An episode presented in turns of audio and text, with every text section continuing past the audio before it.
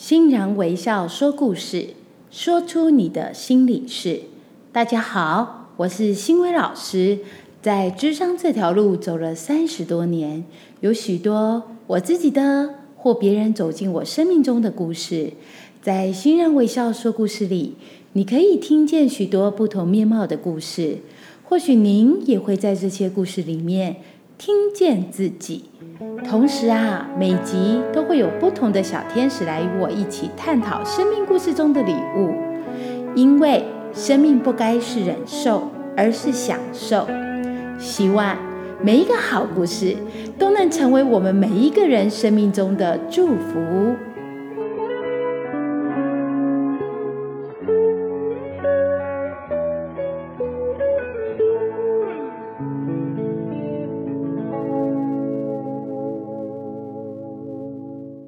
欢迎今天的小天使哲伦。大家好，我是哲伦老师。嗯，我最近有看到一个影片，我觉得很有趣耶。嗯哼，国外有一对父母拍摄一只装扮成搞笑人物出场。哎，他看给两个小朋友看，是，然后观察两个小朋友看影片的反应。嗯，结果呢，他的大女儿笑得合不拢嘴，然后跟他爸爸玩在一起。哇！而小儿子呢，却一脸哭丧着脸，到旁边找拍摄的妈妈。哦，真的，同样的家庭出来的小孩，吃一样的米，一样的环境长大，但是还是会有不同的个性哎。哎，哲伦，你分享这影片还真的蛮有趣哎。居然有这么有创意的爸爸妈妈，呃，居然让自己的大女儿跟小儿子来做实验哦。不过就像你刚刚说的，他们虽然是同样家庭出生的一个孩子，啊、呃，一样的环境是一样的米，但是个性却不同。那每个孩子其实就是因为他这样个性不同，所以他们对每一件事情的反应就会有不一样的结果哦。这就是我常常说的，每个孩子都有自己的先天本质，就是他与生俱来的天赋特质啊。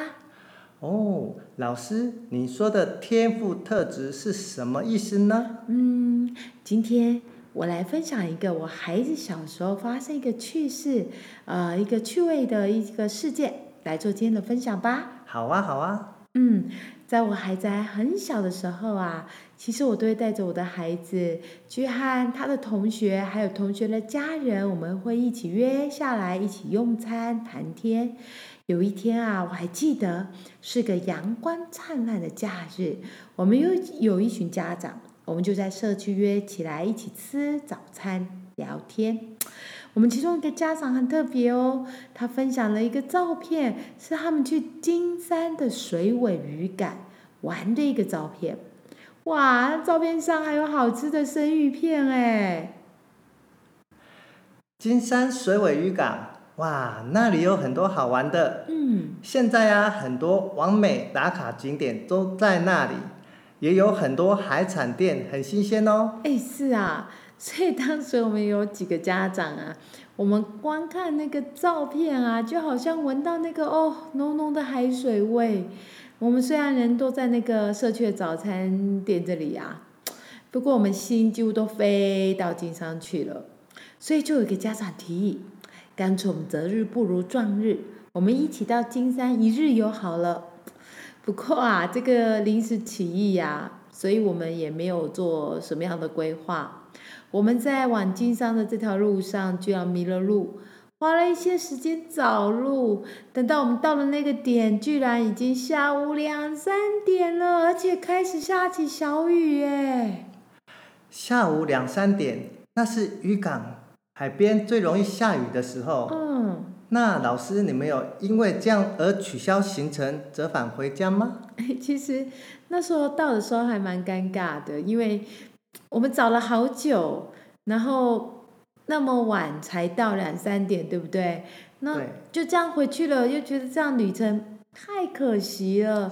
然后我们里面有一位爸爸超级热情的就就跟我们邀请做一件事情，他说我们一起来享受这大自然的千变万化吧，反正我们本来就是要带孩子们来玩水，既然下那么小的一个细细的小雨，我们就当作啊，老天送我们一个特殊的玩水体验，在雨中玩水。哇，这样子一吆喝之下，我们很多人就跃跃欲试，想说一起来享受这种特别的童趣。不过就在这个时候啊，我就发现了孩子们的语言还有行为态度非常的不一样哦。那从他们不一样当中就可以看见也明白清楚说他们的天赋特质。老师，您说的意思是？嗯，你知道我们大人啊，因为有一定的忍耐力，不过孩子呢，没有我们的成熟度，所以他们会很直觉的反映他们的状态。他们对于一些突然发生的事件或者是不方便的地方，其实有些时候啊会直线型的表现出来，呃，就像我们刚开始的时候啊，遇到那个下小雨的一个状况，有些天赋特质落点在某些区块的孩子，他们的情绪本质比较容易倾向在负向思维，你就可以在他们的话语中听到他们的一种惯性的批判话语，比方说，完蛋了啦，下雨了，还有说，哦，湿哒哒的，好麻烦哦。不过，哲伦，你知道吗？很特别哦。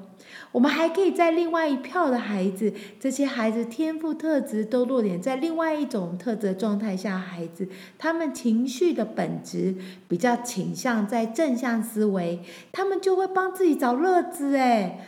他们不是只有下雨的时候，是我们前面在找路的时候，这样的孩子就会说啊，迷路没关系，或许我们会找到更好玩的地方，他们充满着期待哦。然后一到下雨的时候，他们居然还会说，哇，爸爸妈妈，好特别的玩水经验哦，不但海面有水，连上面都有水。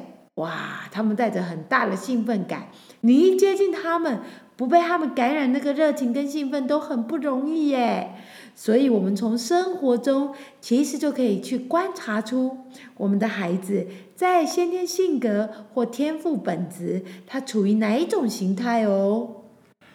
是耶，像我自己有两个小孩、嗯、真的个性都不太一样。是哥哥呢，他的个性比较小心谨慎、欸、那弟弟呢就是活泼好动。对，哲伦其实两个孩子啊，我对他们都非常有印象。真的，哥哥真的是比较事事比较谨慎一点哦。呃，其实这就像很多家长们，他们其实在教养上遇到的一些临床状态当中，也会问我，老师，为什么同样一件事情，哎，我用这个方法教我家的老大，他可以教，而且他一学都会。可是啊，我换到另外一个孩子身上，快了，怎么怎么讲，他好像都听不懂，哎，真的好伤脑筋哦。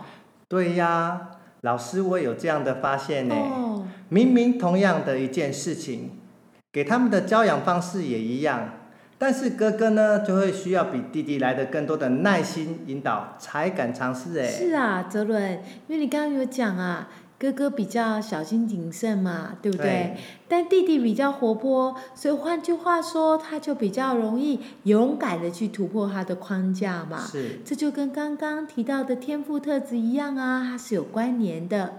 嗯、所以呢，我常常分享说，我们要先懂孩子，再懂教。嗯。先懂孩子再懂教是什么意思啊？也就是每个孩子其他天赋特质与生俱来都不太一样哦。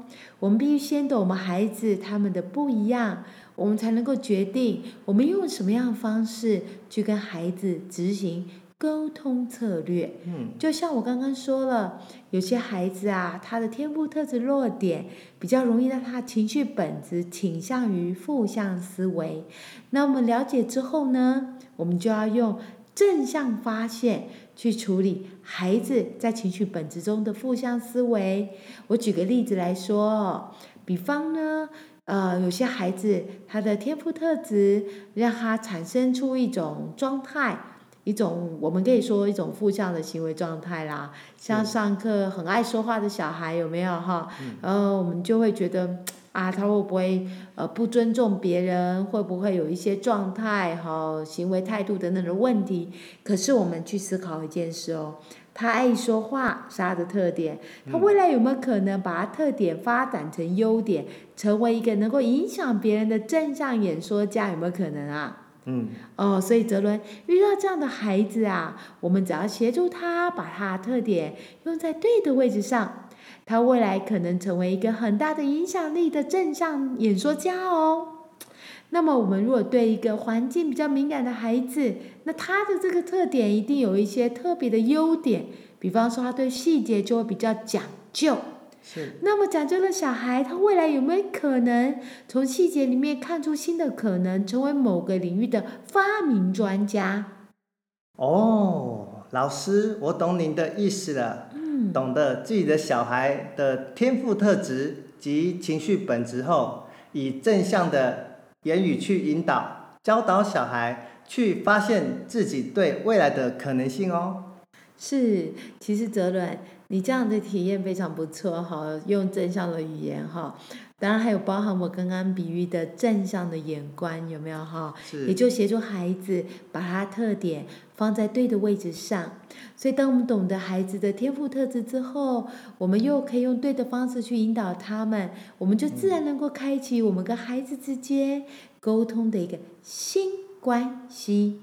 而作为父母的我们，选择的永远不是要做什么，而是该做什么。不只是看孩子的现在，更重要的是，我们可以一起来看孩子他所有可能性的未来。所以我想送给正在收听的父母听众们，先懂孩子，再懂教。我们先了解孩子的天赋特质之后，接下来我们可以学习用正向的眼睛，请带领孩子在他特点里面去发现他未来更多的可能性哦。哲伦，我们一起努力，一起加油，你说好吗？好啊，谢谢老师，我们一起加油。今天信仰微笑说故事就到这边，如果你有任何想和我分享的，也欢迎私讯到我的脸书粉专生命教练张新维。同时别忘了，请你们帮我在 Pocket 留下五颗星跟你的留言，我也会很期待有你们给我的正向鼓舞，让我可以更有力量持续回馈丰富的内容。那我们就下次见咯，拜拜。